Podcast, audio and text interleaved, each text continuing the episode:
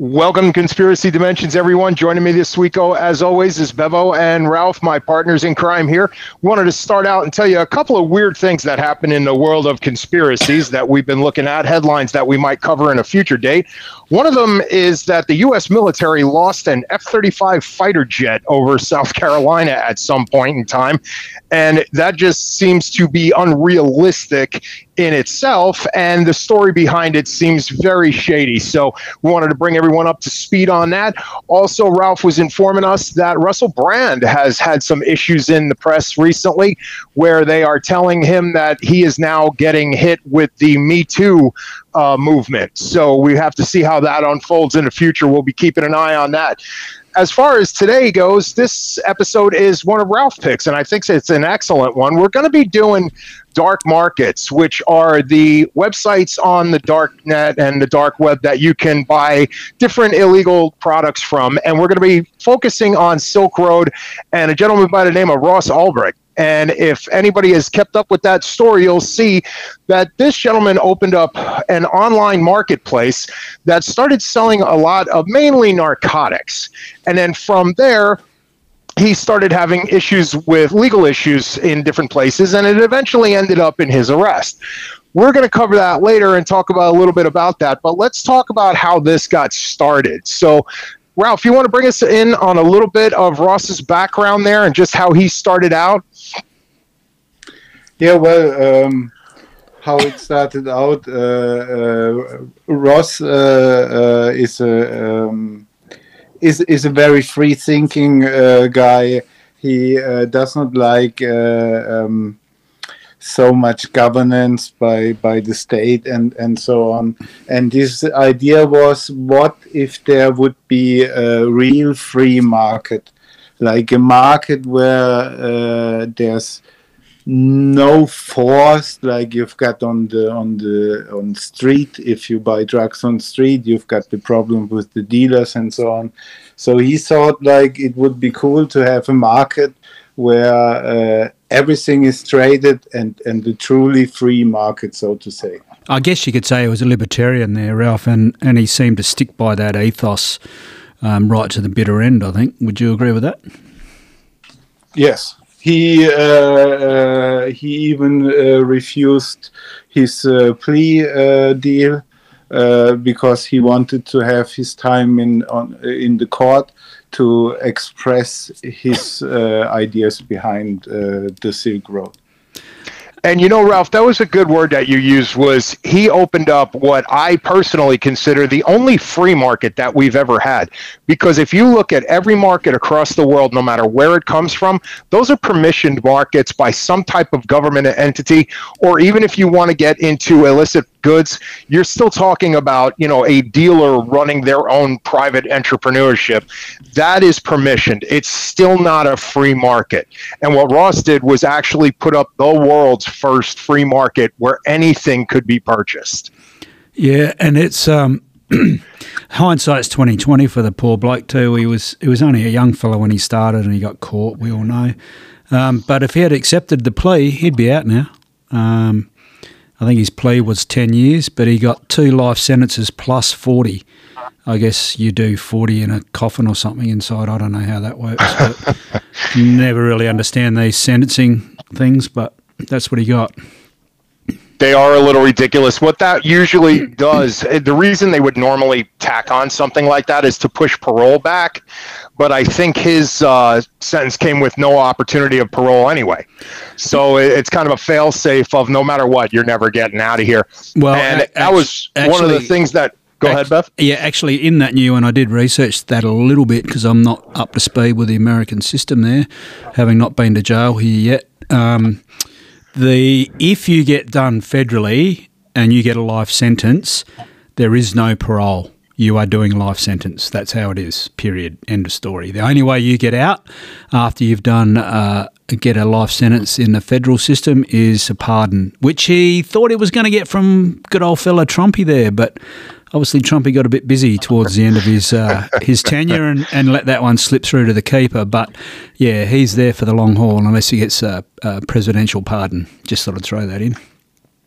Yeah, and you know that um, we're kind of skipping to the end here, but I will throw that in. That sentence is outrageously large while we're on the topic of sentences because it was a first offense and it was a nonviolent offense.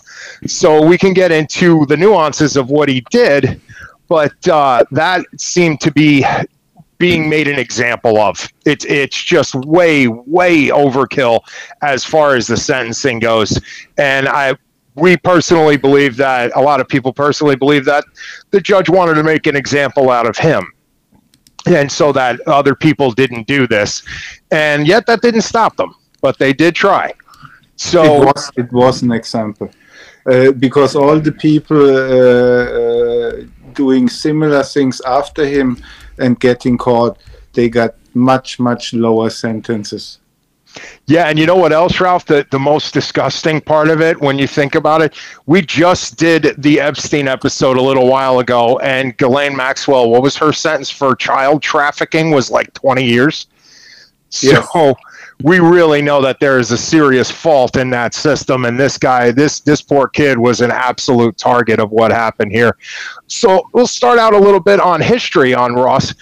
I was looking into that. He had this idea of putting together that free market and he shelved it for a little while. But one of the things that I got a kick out of was he realized he did all of this by himself.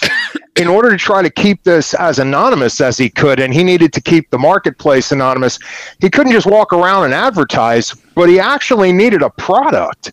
So he got a small warehouse and started growing his own psychedelic mushrooms until he had a good enough amount of stock to where he could actually sell them on his website. And he did good for a little while because he wasn't coming straight out of the gate just announcing it everywhere. He had to give it some time. But I will say, hats off to the guy because he built the entire market by himself before he started taking on employees there. Or, or, or did he? Or did he? I he? think it's it's it's just a coincidence, but funny enough, Amazon started from a bookstore as well. That's pretty good. Um, yes, that was uh, Ross's nine to five job was working at a bookstore. I believe that's where he was actually shipping from. Didn't he have the equipment at the bookstore yeah. to be able to ship? Yes, from? all this uh, stuff to to ship uh, because they were shipping books anyway. So it was not uh, very suspicious that there was a lot of shipping going on from this bookstore smart kid, man. I got to say, and he was in his what mid twenties at this point. Yeah. yeah, I think like 25, 26, something like this. Yeah, yeah. I, I, you know, it that that leads into um, was it actually him? This is this is the question. What was it? Just him? Um, if we look at the, you, you know, some of the things that he achieved um, with his background in computer science and his experience, what developed in that short period, like maybe the first year, 18 months, two years, was pretty amazing. Um, along with, you know, the security and the infrastructure required to do all of that. So uh, I, am not 100% com- 100% convinced that um, he did it all on his own, and that probably also brings up the thing: was did he start it and then pass it off like he claimed in his defence, and it was taken over by you know a ring or a, or a group or or an organised crime group maybe. Um, I can just imagine the mob or the Russians knocking on your door saying, "Yeah, mate, time for you to move over," um, and if you don't, you you know we're going to give you a Colombian necktie or something, and so he just ran away. I don't know. There's you know there's evidence to say that, or that I've seen that says that you know he didn't do this alone. You know, I will say along those lines, when he was uh, applying, I believe, for a PhD in some type of uh, computer science or engineering program in college, and he didn't get accepted. He uh, failed the test for that, and that kind of ended where he was going with that. But that shows that he was still very well connected in that community. So as he was building this site, it could have been a matter of uh, doing what like a bounty where he would ask, "Hey, can somebody put together this for me?" and paying them, not realizing what they were adding that to, not realizing what he was adding it to. So it's possible. It is possible he wasn't a- alone in doing this. I think down the road a little bit, we started to see that throughout this uh, site being active, he started to befriend certain people that were there. In the very beginning, he had a, a really big issue with the girl that he was dating at the time he had told her about it, told her don't tell anybody. She obviously told her best friend. And then there was a Facebook post that went up from her best friend tagging him in it and saying, I'm sure the government would love to know about your drug website. So that was a real close call right in the beginning. So there was at least one other, two other people that knew about it at that time. So we're not really sure. Yeah, um, Julia, which was his girlfriend, um, she she didn't really know what was going on. He kept her in the dark as well, apparently, and. uh, the little bit she did know, she didn't like, and she was trying to indicate to to Ross that you need to get rid of this, and he didn't. So they sort of separated, and then Julia um, bounced that that off her friend Erica, and they got drunk one night, and one thing led to another, and she got shitty and, and posted that on Facebook. But he, he the, the, the, story was that uh, uh, not at the beginning, like you told, uh, new one with the mushroom farm. He uh, there were mainly drugs or just drugs were sold on Silk Road. But then after a while, it started uh, that uh, you had offers for guns there, and his girlfriend did not like this. And they started to argue over this. And the girlfriend then uh, was pissed off and uh, left uh, the flat and went to her girlfriend and told her the story about the Silk Road and and this was okay because uh, the relationship between uh, the two girls was still good and between Ross and and the friend of his girlfriend was still good but then the the friend of his girlfriend uh, bought some bad drugs on Silk Road, and then oh. and blamed then Ross uh, uh, what he's doing for the, uh, with this shit, and and this got in an argument, and uh, Ross' girlfriend was on the side of Ross, and then uh, um, the friend of of those two uh, posted this on Facebook as a, as a kind of a revenge. As a revenge, so like this, yeah. So she got burned on the deal, and she went got pissed at him, yes. and went after him for it. Yeah, Damn. that was his story. Yes. Yeah, and she was drunk when she did it, so you know. Yes. Uh, now, you know, for our listeners, let's say uh, also we've covered a couple of things here. When you have these dark markets like this, which still exist, a lot of them are drug trade, which is legal versus illegal in certain parts of the world. So you're not always crossing local lines with this kind of stuff. Then you started having things like weapons come in and just so that because I'm saying this because I am a very big believer in these free markets, but you do have to start to question them at some point in time at one point, uh, Ross had started hiring some people as moderators, and one of his moderators sent him a message and said, Do we sell human organs here? And apparently, there was a seller that was requesting to sell a kidney or kidneys and claiming that these were medically harvested and they were straight up on the level, but they were just black market. Now, whether we know that or not, what what if that was true? What if the guy actually did have access to human organs and were selling it to people who needed it, who might not be able to have the money to purchase it, or as in the United States, has to go on an excessively long wait list and might not live to the end of that wait list. Now, is that the right or wrong thing to do. It becomes a more of a moral issue than a legal one at this point. But I wanted our listeners to know that these markets can get a little out of control. And and just further to that, what about if the seller's got a uh, an order for a kidney type that he doesn't have? He goes on the hunt, mate.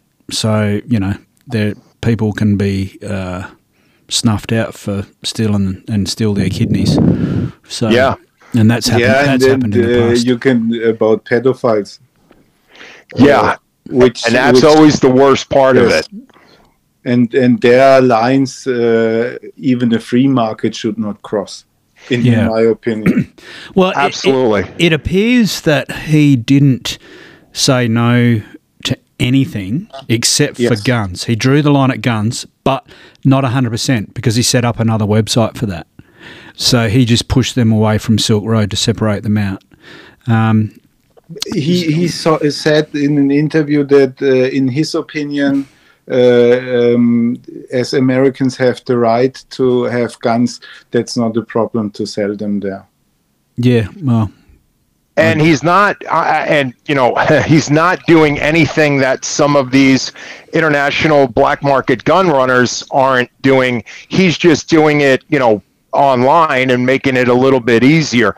That was one of the biggest arguments and that came from i think one of the judges in the cdc was saying that he actually made it safer for people to purchase narcotics online because now instead of having having to go into seedy areas and dealing with shady characters and risking your life to just you know have you know say some marijuana that night with some friends at your house now you're actually able to have it dropped at the front door.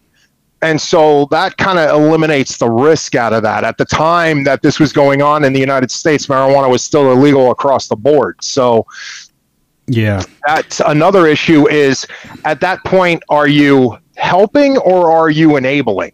You know, and it's it's really something to say. I mean, you don't you don't know. You really don't know. I mean, people are going to do drugs. Why are we going to, you know, in my opinion, why make it harder for them if they're, they're risking their own safety doing this and you know bringing a lot more danger upon themselves and others when it can just be Amazon drop next day at your house. On the other hand, it makes it too easy and you start to run into the fact that you're enabling people to get this stuff very simply and you could be um, moving them into more of addictive style behavior you know yeah, I mean it's a, it's a rabbit hole we probably shouldn't go down on here. I mean, there's so many um, ramifications of whichever direction you take that it's it's almost um, almost unworkable. I, I, I, don't I do not um, pity the guys that are in the hot seat trying to make the regulation for this one way or the other. Um, tough job, but uh, in in 2015 they. Uh, the government, the U.S. government, uh, still blamed the, the dark web for the opioid crisis in, in the country which now we know it's not caused by the dark web. But it was it, it was a good uh, uh, gape, uh, scapegoat for for it. Yeah. Let me tell you, Ralph, while we're on that subject, just to hit this up for our non US listeners, we had an issue back then where we had places that they used, they nicknamed them pill mills, where you could walk in and without any medical diagnosis say, I have pain in my stomach and ask for a specific prescription and they would just issue you that prescription without a full medical background. There were some of them that required say an x-ray or something from a primary care doctor. I mean very easy little documents to get and some didn't require any and that was what really launched our opioid problem here and they were yeah you're right they were blaming the dark web for this stuff yet it was a hell of a lot harder to get this stuff on the dark web at that time than it was to just go down to the local pill mill and stand in line. yeah. Um, I, just we should just roll back a bit and try to get back on track here. I think in in regards to the direction of how this all unfolded. Um, you mentioned he he grew his mushies and he was selling them, and then he actually sold out all of his mushrooms, and then he's like, "Well, now what do I do?" And that's when he started to open it up, etc., etc. But I believe the big break came when there was an article by Gawker. Um, I'm not familiar with Gawker. Have either of you guys used or been to that? Um, oh, there we can do an episode about it as well.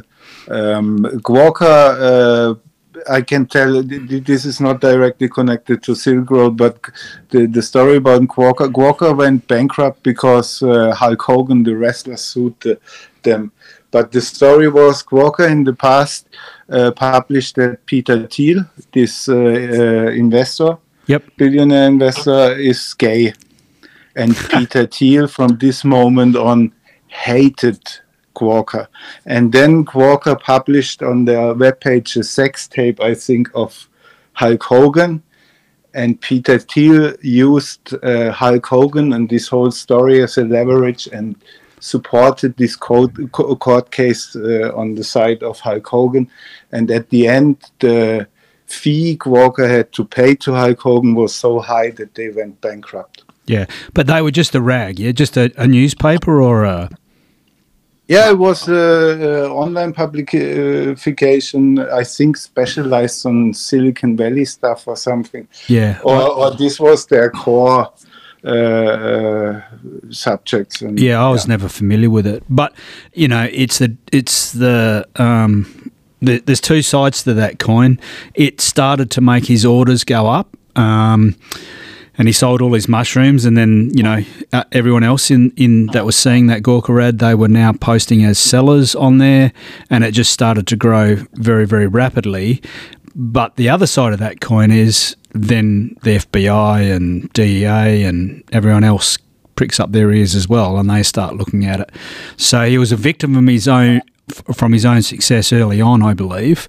Um, but then as he was going forward and, and um, it was getting busier and busier, he had to get some employees.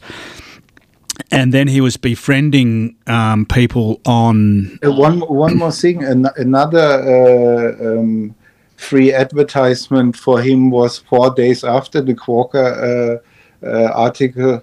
Uh, Senator Chuck Schumer um, uh, went to Congress and uh, did the public hearing about uh, this article and demonstrated live uh, um, how the website, how Silk Road works, and how easy uh, accessible it is. So it gave this whole thing even more credit that there's a, a, a member of Congress sitting there in TV and telling the people how cool this webpage is. That's free advertising. Yes. uh, in Congress, no less. So yeah, he had lots of free advertising. Took off, got had to get some employees. He's taking money in Bitcoin. Um, Bitcoin's price is going up. You know, it's it's the start of Bitcoin, and it's it's going um, parabolic. Um, 50 cents to $29 after the Gawker article. yeah, it just insane. That's an insane um, bump. Eh? If you're holding a bunch, um, that's an insane bump on your investment. Um, Not only that, but they were estimating that his website was uh, responsible for 20% of all the Bitcoin transactions at the time. Yeah, uh, uh, it's definitely helped um, Bitcoin and and I'll call it crypto, even though Bitcoin's not crypto, but I'll call it crypto. Um, it definitely, in my opinion, helped the crypto market move along. But this is where it gets juicy. So he's he's had all the free advertising. He's run out of mushrooms. He's now gotten sellers on the on the platform. It's it's going exponential. So he needs help. Starts. Uh, making friends on there and he's starting to recruit other users and then along comes uh, Variety Jones aka Simon um, and that was probably like his lieutenant slash mentor slash uh, I don't know um, operations manager maybe I don't know but it was the relationship between Variety Jones and um, Ross that took Silk Road to the next level. Um, did you want to mention anything about about Variety? Um, Yeah, Variety Jones was. Uh, he knew how the drug business worked. He was a part-time seller. He was in prison before. Um, he had a lot of background and expertise in this subject, which, um, of course, Ross did not have. So without uh, this guy, it probably would not have escalated as as it did because uh, this var- var- uh, variety Jones came in the year before he got arrested into the life of of Ross. yeah, I think Ross would have probably um, imploded and got caught, if in fact he was the only one in it, uh, way earlier if Variety didn't get involved. He seemed to be the one that um, brought the security issues to him and helped him solve that. Um, and and also And the, the Variety Jones is a Canadian. they And never found. looking now. Uh, there's Cana- Canada is a land of, of outlaws. I've got the feeling. Yeah, uh, did they never caught caught Variety? I didn't think. Yes, they caught him. They did. Yeah, they Uh, He was in, in Thailand, I think they caught him, and then uh, he got delivered to the US. But uh, his court case is still uh, going on. When did they catch him? I, I didn't follow up with 2018. 18. Okay. So they got him in the end. Yeah. But he was then, you know, so these two were in cahoots. Um, they were the two, in my opinion, they were the two key dudes in this, yeah. And then they had a few underlings. And then one of the things that Variety Jones brought up is that to Ross is that you need to start um, positioning yourself that it's not actually you in control because what you're doing if you get caught the worst that can happen to you is punishable is get a is a sentence punishable by death. And so they came up with well uh, variety jones came up apparently with the Dread Pirate Roberts name, which is from the movie uh, The Princess Bride.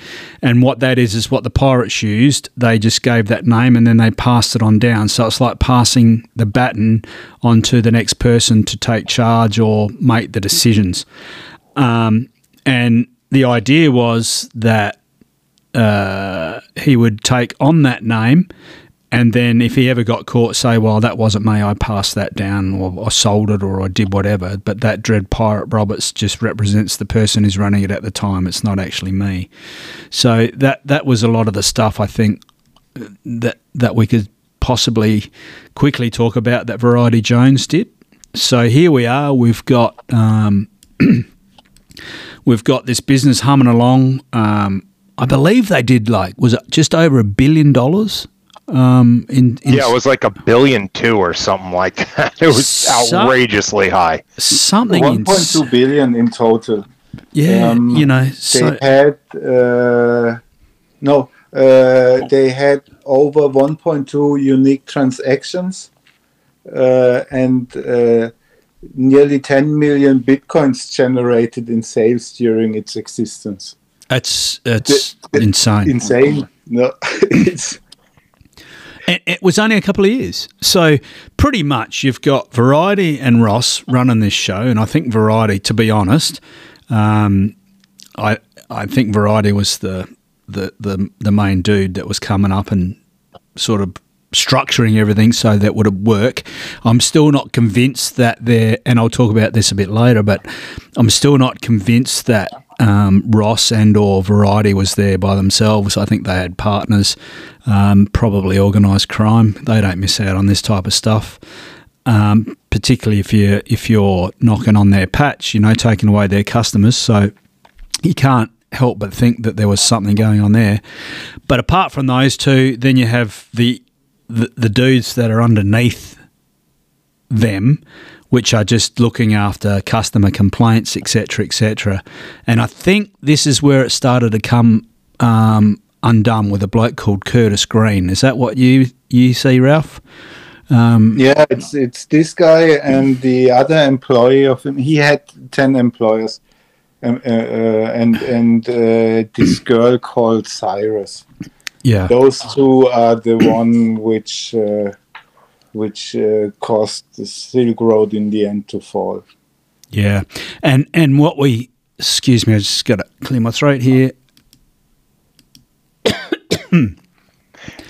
And that woman, Cyrus, actually, she that brings up a good point where no matter how much you're trying to be anonymous, what wound up happening with her, I believe she was from Texas, but when she got in trouble, she actually had she sold off all her stuff for uh to get out of jail free card kind of deal. She made a deal and one of the agents that was part of the task force actually took over her account.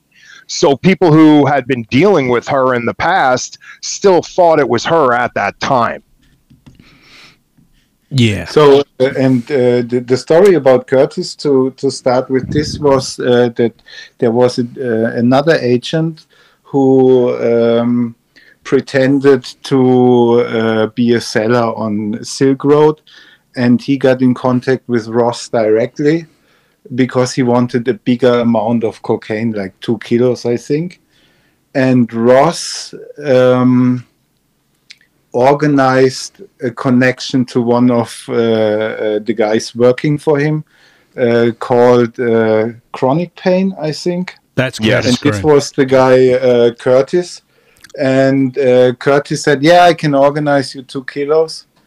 And Curtis uh, ordered the two kilos on Silk Road or organized the two kilos on Silk Road to then ship it to this guy.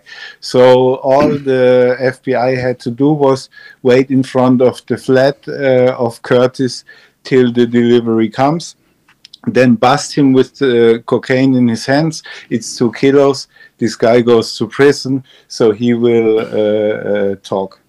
Yeah, and so that person was Carl Force. He was a DEA um, Drug Enforcement Administration guy, and he was on there under the name of NOB, and he was the one that was um, involved in all that. There's there's pretty much.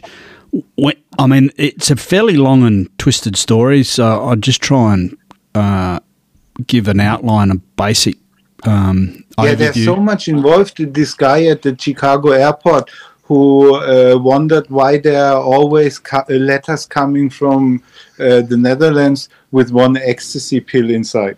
yeah, Like he was an agent. He's checking uh, at the customs, and uh, this guy collected over one month like uh, three blue bags full of uh, uh, um, single pills shipped from the Netherlands to the US, and he was wondering what is going on here.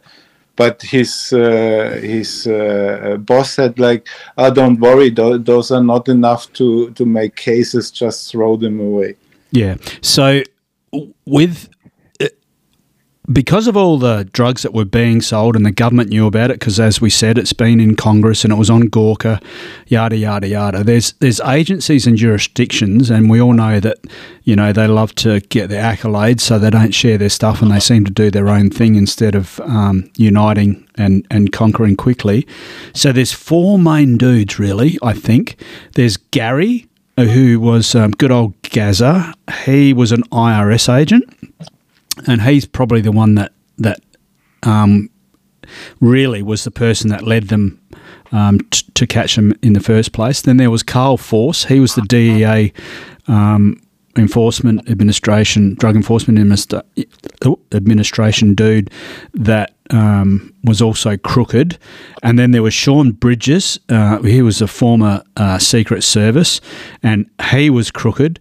And then you had Jared Dare. Oh, Yegian or something his name was, and he was Homeland Security, and he was the dude I believe that was in Chicago that you're talking about, and then you had Curtis Green. So between those those dudes, I mean, there's a lot more, but they're the main ones that come out. Um, between those, um, they sort of pieced it all together and busted. So, with Carl Force uh, being um, nob, wh- what what he did was when the when that cocaine was ordered through Curtis Green, um, they they actually got control of the funds and stole the Bitcoin.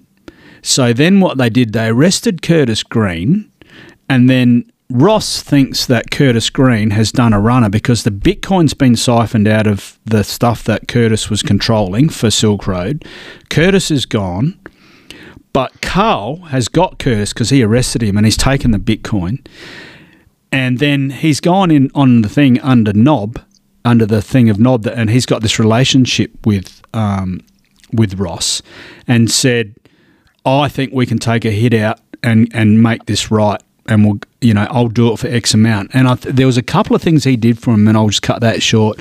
But I believe that um, Carl Force received seven hundred and fifty thousand Bitcoin dollars, sorry, worth of Bitcoin in total for all the things that he did, and that was all for his personal gain. So what he did was he got Curtis Green, took him to an apartment, and faked a murder and took photos as proof that they'd done the hit. And so Ross paid up and paid Carl direct these Bitcoin for doing the hit, but it, they're thinking that it was not, but it was actually Carl Force from the DEA. I mean, mate, really? Yeah, and not to mention that that was not part of a DEA operation. That was Carl on his own as a rogue agent at that point. Yeah. Yeah, he, but he's, he's the one the who came up with that. Yeah, just to let everybody know that Carl Force was part of the task force that was supposed to collect information and bring down Ross, but yet he decided to go off on his own and started collecting Bitcoin. He actually got into some of the, uh, he had admin abilities at one point. He got into some of the moderators and cleaned out their accounts, and he was keeping all this for himself. He did that fake murder of Curtis Green. On top of it, then he tried to blackmail Ross by opening another account and saying, Hey, I know what you did to Curtis Green, and I'm going to tell everybody if you don't pay this much money. And at that point, Ross told him, "Hey, screw off." So he order opened up another account after that. So this guy was way off the reservation at this point. He wasn't operating within DEA parameters at all. He was in it for himself. Yeah, he had another account there. Was French Maid? I think that was one of the guys. Oh, yep, French I, Maid. one of the yeah, wasn't it uh, Death from Above as well? Yeah, Death from Above was the one that was threatening Ross to uh, tell on him about uh, Curtis Green's fake murder that he orchestrated. And so, it's just getting back. Anyway, long story short, um, all that goes pear shaped for Carl, and he ends up getting caught. And they he went to um, to court, and he got wait for it six years. He's he's stolen money. He's running his own operations. He's faking murders. He's selling drugs. He's doing all that. He's working for the DEA, and he gets six years. And Ross he's trying gets, to escape before he had to go to prison, and they caught him at the airport. Yeah, yeah, he tried to flee the country. Yeah, yeah. and he gets six years. And and Ross has got, you know, two life sentences plus forty. Yeah, come on. Um, don't know how that how that goes, but how they originally first started, um, it was good old uh, IRS dude Gary. Um, I can't remember his name, his last name. Uh, Gary Alford, that was his name. He what he did, it was quite simple. Back in the early days, when but Ross, it's typical uh, tax inspector his work. Like, yeah, this only a tax in, inspector can come uh, from this angle. Yeah, he's just meticulous, and he went right back to the start. And so, good old Gary, he just goes and used Google, high tech, mate. He he found him with Google, and what it was way back in the day, um, he found some posts by a user named Altoid. Um, and Altoid was a nym that Ross had been using to mention Silk Road to try and get it going. But what he'd done was he'd used his real email, Ross Ulbricht at gmail.com, to do that. And then he also found a, a, a user named Ross Ulbricht on Stack Overflow that posted questions relating to Tor.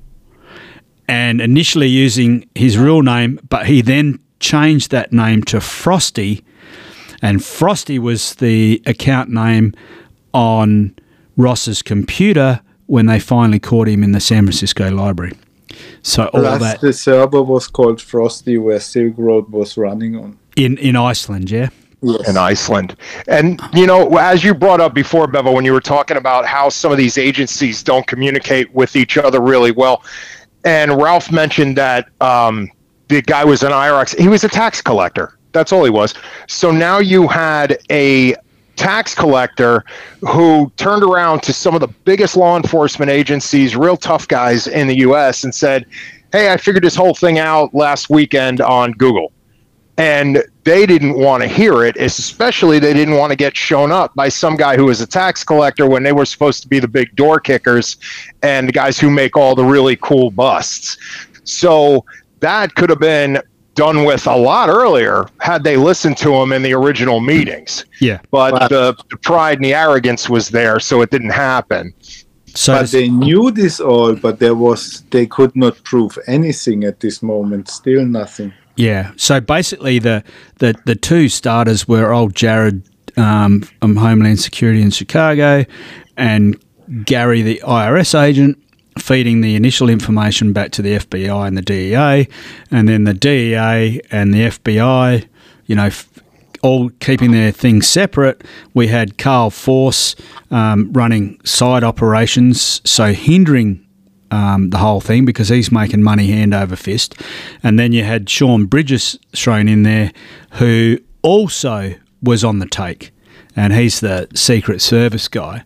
Um, and he was tasked with you know uh, investigating Silk Road because he was a computer forensics expert for the Secret Service, um, and he gets hold of it, understands what's going on, and when they took the the money from whoever, whether it was Ross and or oh god, there's so many dudes involved. Um, uh, the DEA guy, he was put, they were putting those coins into wallets, and he was just siphoning the collets off of that, uh, coins out of that, just taking it. Um, and he ended up getting caught as well. And I think he got about the same, I believe, five or six years.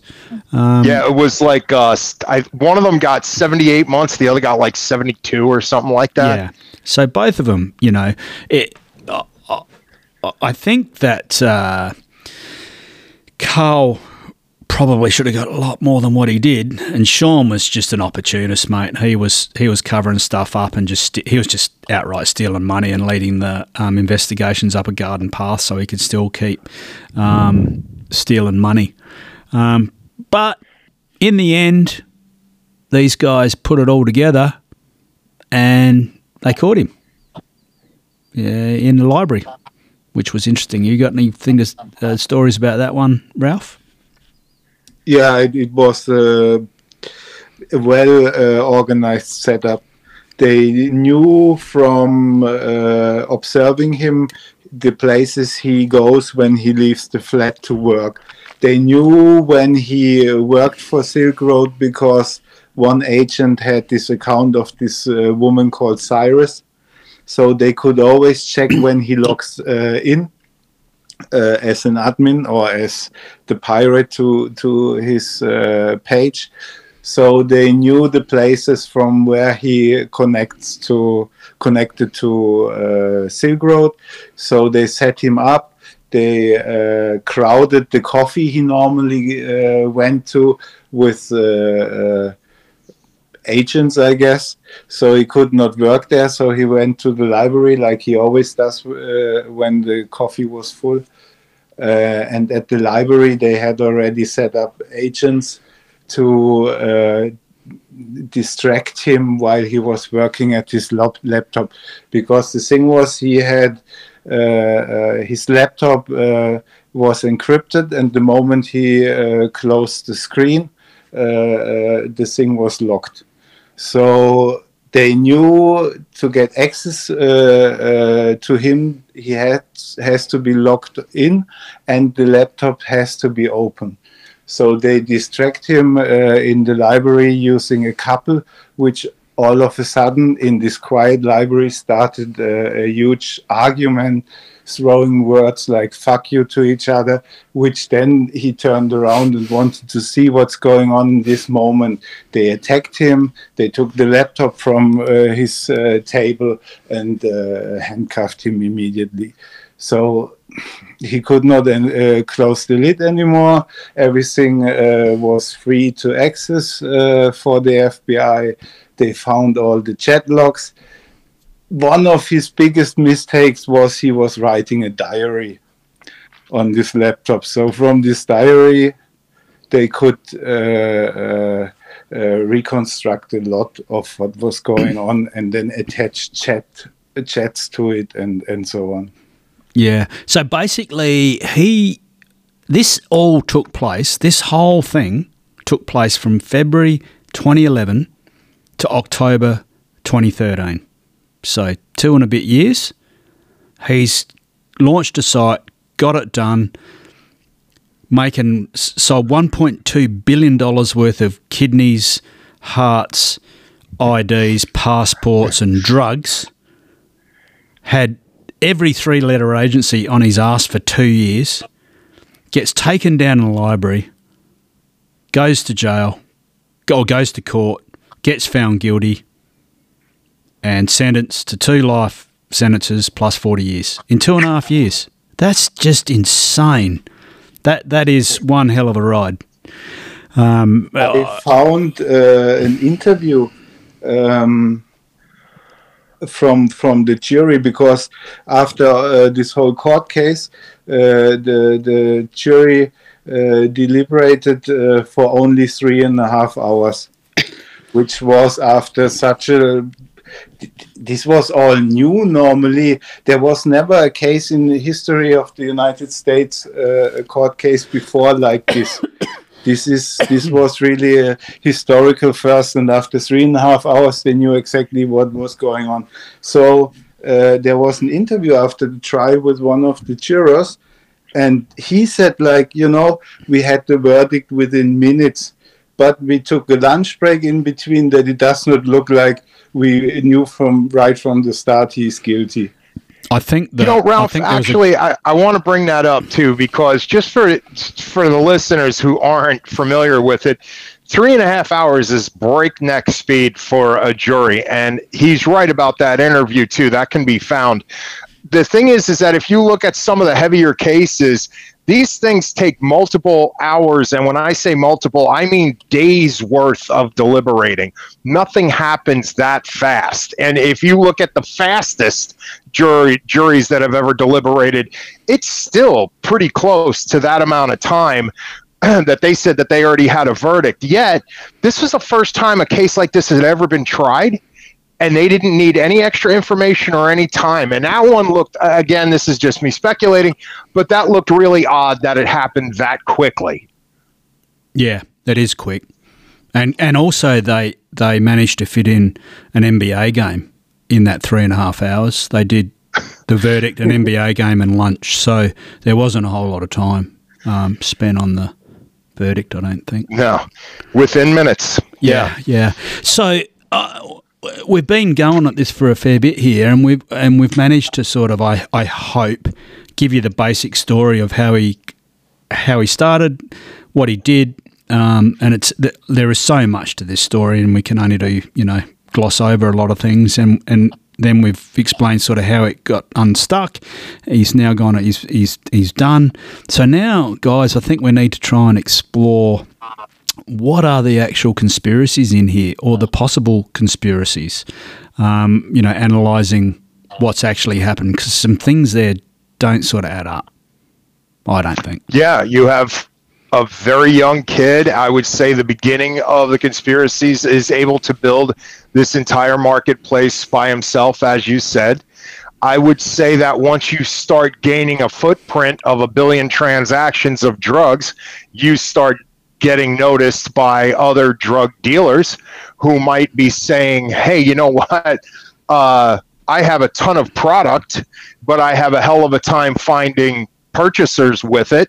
So now it looks like you have a website where, you know, say these guys have marijuana farms out there somewhere. That's great. But what are they going to do? Sell, you know, ounces to people out of their kitchen, you know, door?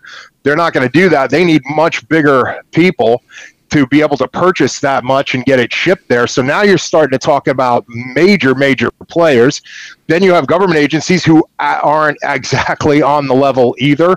So there's a conspiracy on there. And I think the court one was my biggest one was how fast they deliberated and the sentence that he got that was so enormous for something that was uh, you know first offense and a uh, nonviolent crime i think that judge and jury had been gotten to way before that trial ever took place that's my own personal Yeah, Judge Katherine B. Forrest. I'd love to get an interview with her and say, how, how do you come up with those numbers, love? Like, where, where does that actually come from? Two life sentences and 40 years. Yeah. Um, but, you know. That, you know, while we're while we're talking about this, Bevel, I wanted to throw something else in actually, and this is just partial of the story that we're talking about as far as the conspiracy goes. So Ralph sent us an article today for our listeners that we were going over, and we've discussed this before. There is something out there called the Tor network, and for the non-tech people, it's a way to route your messaging and online usage through a couple of different places so it's harder to track you. Now, this thing was very popular, and this is what the Silk Road and the other dark markets used. The thing is, it was built and funded by a lot of U.S. agencies. The uh, the Department of Navy, I think Naval Intelligence, started out with it. Yeah, was uh, uh, by Navy. By the Navy, and a lot of the government agencies use it.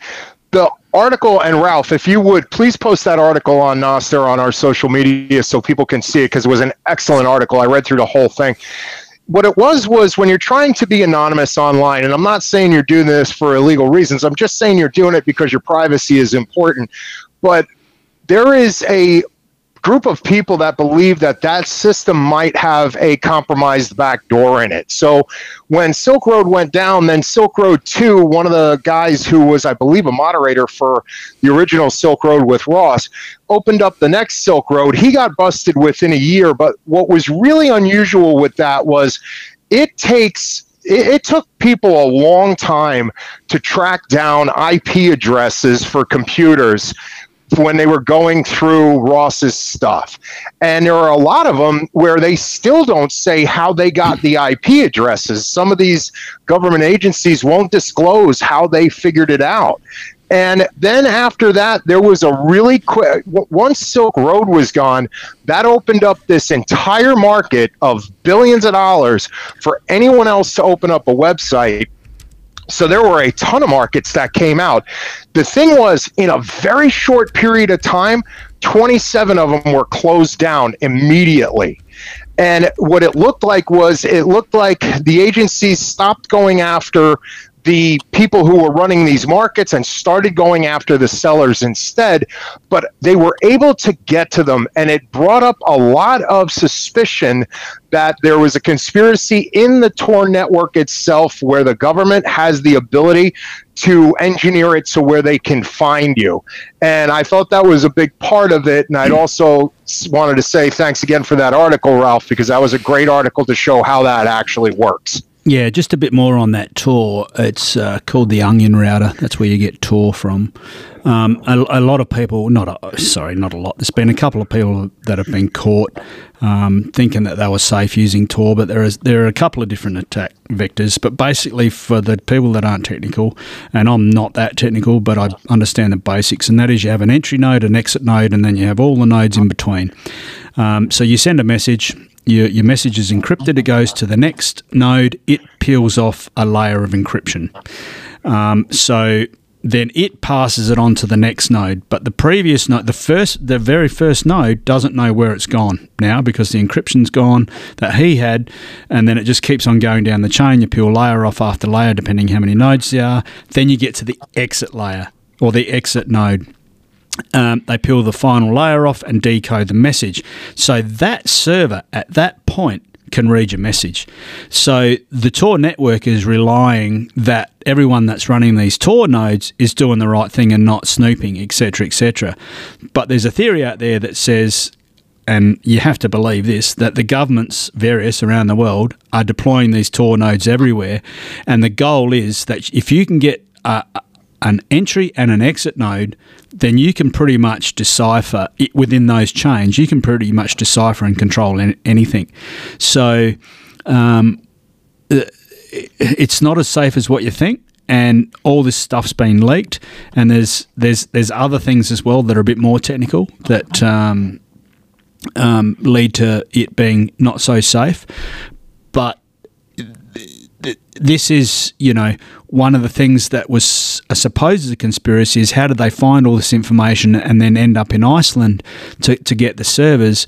Well, Tor's not infallible, so I, I sort of can't um, say yes or no whether there was a conspiracy there um, that they did. Uh, for sure, there's something shady going on. You think? Yeah, there's a court case 2017 in the United States where the FBI uh, um, uncovered a child abuser ring. Yep. But uh, because of uh, they used Tor, uh, the FBI uh, um, discovered their real IP addresses. Even even uh, the child abusers used Tor. So the thing went to the uh, in, got the court case, and the judge uh, asked the FBI, you know, even child abusers have rights. How did you get their IP addresses? And the FBI refused to to tell it and so the child abusers uh, uh, went free. Yeah, um, there was. I, I, believe there's been a law passed in the US, or there was a judgment, I should say, in the US that said um, the FBI and the like don't actually need um, a warrant now to um, yes. pry on your Tor traffic or your internet traffic. How's that? Yeah, That's, that is correct. Yeah, that's insane. Uh, and you know, Ralph, uh, a few weeks back, it was a very uh, small article, and I think we touched on it at one point in time, where the FBI found that there was somebody using a very extreme style of hacking software, and they were getting into some very sensitive areas in the government, and they launched an investigation, and they found out it was another branch of the FBI. Yeah. So right away, we know that they, they don't play by the same rules they require us to play by. Mm-hmm. And there was this Swedish hacker who uh, was running, I, I think, seven, eight uh, Tor uh, nodes all over the world and collecting uh, data about the people who uh, use it and, and publish this uh, data online. Yeah, so, and, another, and, and another thing I want to, I I think there's a is not quite right. And I think poor old Ross has been used as a bit of a scapegoat. I'm not denying that he didn't start it or was involved. Whether he was involved all the way along, I don't know. Was he was he a plant at the end just to, to hang somebody up to protect somebody? But how is it that after Silk Road goes down, and it took you know a couple of years to get it up and running, how does Silk Road two start? It's just a carbon copy, and on it goes and just kept going and going and going. And then, so the government uh, runs an operation called Onymous, and they get Silk Road 2, then there was Agora, then there was Alpha Bay, um, and then there was uh, I think, and that was a Dutch one. and funnily enough, they, they got inside that, and the Dutch law enforcement um, used that for a period of time to gather information. Um, and then there was Dream Market, and then there was Wall Street Market, um, Valhalla, or Silkitiki, I think it's called. Um, that was another one, and then Trade Route or Trade Route, depending where you're from, and that was another one. So there was this whole raft of stuff um, that was out there when Silk Road got bunched up, which which leads me to think that these guys just proliferated that were in there and just you know it's like cutting the head off a snake. And they just kept going. As soon as you killed Silk Road, then Agora, then Alpha Bay, it just kept going and going and going. Um, so, uh, you know, absolutely, there has to have been someone else involved, eh? Yeah, or at least people who knew enough how to do it that weren't uh, the face of the face of the website itself. Yeah. I yeah, it's um, and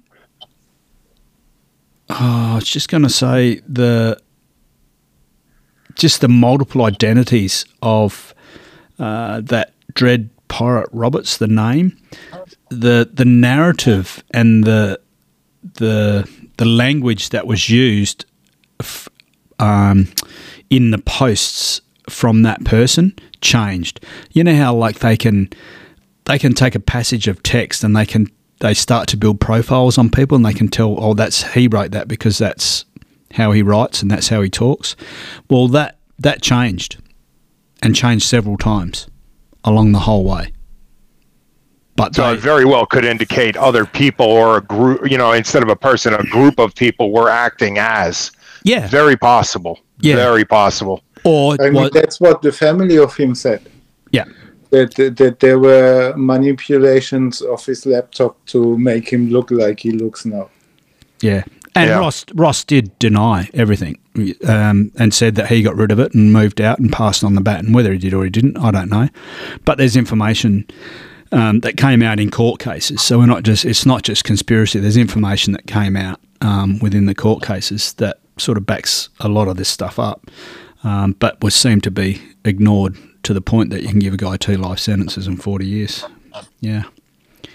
And as we close out, also, if any of our listeners are interested, there is a movement by his family called Free Ross, and you can find that online if you look up his story.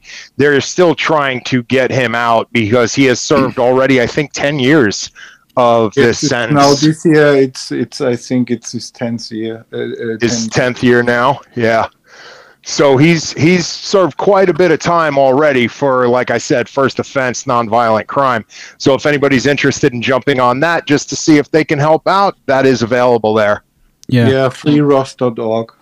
Yeah, I you know I, I just in my what I think. I mean, we've only just touched briefly on you know a few of the different facets. We didn't really go too deep into the conspiracies on it. Just more about the story with a couple of the conspiracies.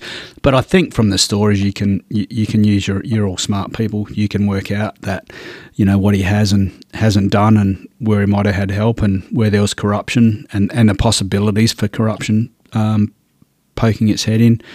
Um, so it, it there's more than meets the eye. It just wasn't this 25 year old kid from straight from uni that started this this thing that went to you know a billion dollars in two years. um, I mean, this Curtis guy uh, who uh, is now free again said that uh, he knows so much more than uh, what is uh, uh, public knowledge about this case, but he cannot say it yet. okay, So I guess he he waits till uh, you cannot prosecute him anymore, and then he comes out. yeah, and you know, um, hindsight's 2020 too. You know, the poor bugger, he'd be out now. He'd be done.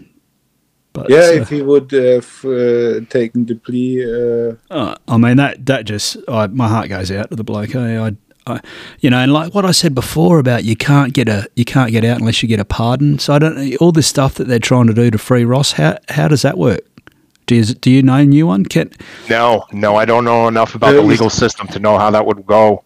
Isn't it uh, if the president says uh, he's free, he's free? yeah, there's a pardon. I know that is possible. Yes. Yeah, but This is the only way. yeah. So um, I guess you have to wait till the turn of the presidency, maybe, because that's when they do it. Hasn't uh, didn't even uh, Charlie Manson had the, the chance to uh, uh, ask for pardon? Yes. Yeah, Yeah, he did. This is a fucking joke, no? yeah. Yeah. Yeah, I, I, I guess you could. I guess you could say that, Ralph. Um, but uh, new one, uh, you being the only uh, American here, U.S. Uh, presidential pardons is that only happen at the end because they don't want to upset the apple cart, or can they do that any you know time what? through their usually, presidency? usually you will see stuff like that. The, our and, and I'm not saying every president, but yeah, they like to do that right at the tail end, just so that it's kind of like a a final fu on the way out the door. We, we Saying, it- you know, I was going to do this the whole time, but the public would have screamed bloody murder, so I'm just Yeah. going to do it right now. We even have that same tactic where you'll see a ton of our bills get passed into laws on days like a couple of days before Christmas when no one's in Congress to actually vote on the stuff. That's you know, Look at the Gary Webb story. How much of those uh, governmental drug, traffic, uh, drug traffickers got uh, pardoned by George Bush Senior right before he left? right on the way out. Yeah. Yeah, yeah, yeah. Anyway, we should probably think about wrapping up, fellas. I don't have too much more to say. I mean, obviously, we could go on for hours, but um, we only try and do an hour long show just to give some basic information. Um, give something for people to think about. So I don't have anything else new one. Ralph, do you guys have anything else, or you happy to I'm say? good. Want to say thanks for everybody for coming in. Yep, and um, I'd like everyone that uh, joined along. It was our 21st show tonight, and we all know that number's importance. Um, so 21 weeks we've been flopping around doing this. Uh, let's hope we can grab another 21 more, and uh, we hopefully will see you uh, next week, same time, same place. Cheers, everybody. Bye.